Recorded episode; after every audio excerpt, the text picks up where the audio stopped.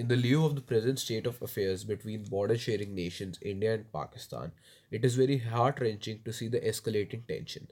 The gloomy evening of 14th Feb saw massacre of more than 40 armed personnel of CRPF in Pulwama sector of Jammu and Kashmir by terrorist outfit called JEM, that is Jaish-e-Mohammed, which is supposedly being funded as well as supported by Pakistan. In order to respond to such a, shameful act of cowardice, Indian government decided to take retaliatory measures by sending its fighters Mirage 2000 aircraft across LOC to strike the Balakot region of Pakistan with the possible intelligence of having a big JEM training camps having more than 200 to 300 terrorists be, uh, camp, being camped. It was even disgraceful when a nation violates the airspace of another country in lieu of uh, feeding their ego.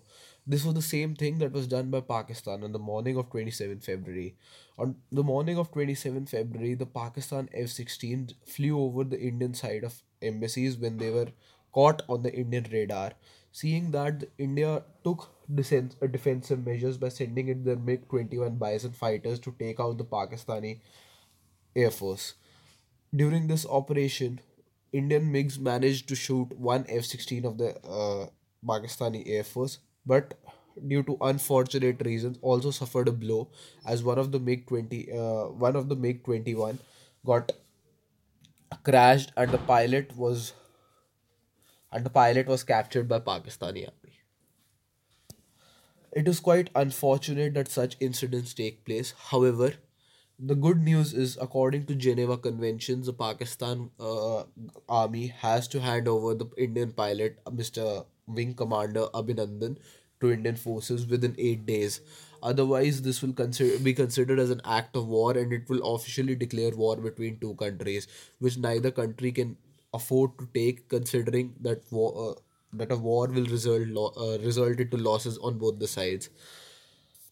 Despite the measures, we see that the air capacity of both the countries are equally good, with India having a slightly better armed force due to presence of new Tejas fighter as well as Jaguar ground attack uh, ground attack planes and Mirage 2000 along with MiGs 27K, 21 Bison and 29K.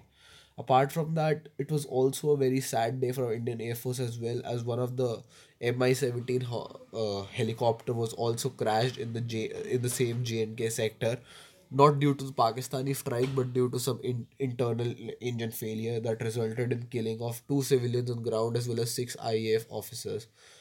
This being a dark day for Indian Air Force, but yet, in one sense or another, unites this country in in solidarity and it gives Indians a good amount of faith in the armed forces of the country and thus enables people to fight for the country. With this, it has been a good learning lesson for the Indian uh, Indian population that in times of despair and in times of crisis, it is the armed forces that they really count on to defend our motherland and their mother, their mother, uh, motherland, and they are very thankful to it.